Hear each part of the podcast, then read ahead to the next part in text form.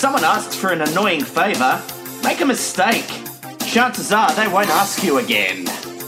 Impress work colleagues at the Christmas party by showing off your mad karaoke skills.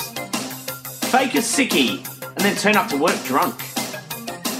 Chinese whispers can be a great team building exercise. It takes 16 muscles to smile. Sounds like a lot of hard work to me. Post everything on Facebook. Your meals. A picture of your meal in the toilet afterwards. A picture of your dead auntie at her funeral. A picture of the little person standing in front of you in the line at Centrelink. A picture of a homeless guy getting arrested at the back of the bus. It's not about what you do, it's about how many likes you get. Fake it until you make it. Take huge risks and continually go out of your comfort zone. You'll either fail spectacularly or you'll be the winner of a prestigious made up award. Don't hire staff, run a competition instead and stage a reality program. You see, we're all competitive by nature, so understand that people will put gloves on and punch it out for almost anything if they know there's a prize at the end of it. Get other people to vote. That way you're not responsible for bad decisions. And listen to Miley Cyrus, but only her work after Hannah Montana. Problem shared is a problem halved. So share your problems with as many people as possible, and then halve your friends. Trust me, it's cheaper than therapy.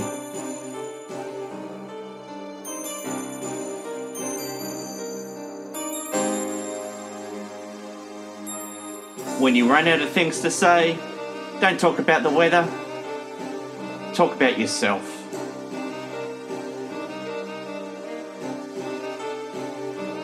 Nothing lasts forever. We all die alone. So don't be a Always under promise and over deliver. You're guaranteed two head jobs that way. Volunteer for a local committee. It's about as much fun as punching yourself in the balls. If you come up with a great idea, Google it. Chances are it's not your great idea. Punch above your weight, and remember alcohol can be your best friend. Bad news normally comes in threes, so if something bad happens, make up the other two. Get a hobby. It's a great distraction from the annoying people in your life, and think of it as a preparation for retirement. Profound things only ever happen at the end of the day, so my advice is stay in bed until at least 3:30.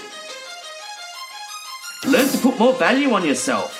Turn basic tasks into rocket science and set things up so only you understand how it works. Then offer technical support and charge a massive call out fee.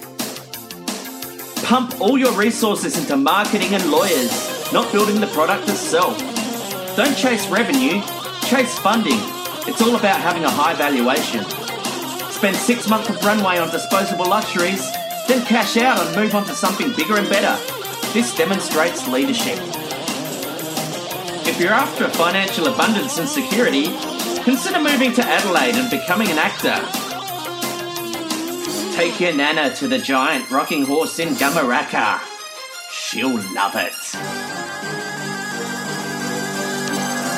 And remember, listen to Miley Cyrus. Energy Consulting is written and performed by Rohan Harry and distributed by the Auscast Network.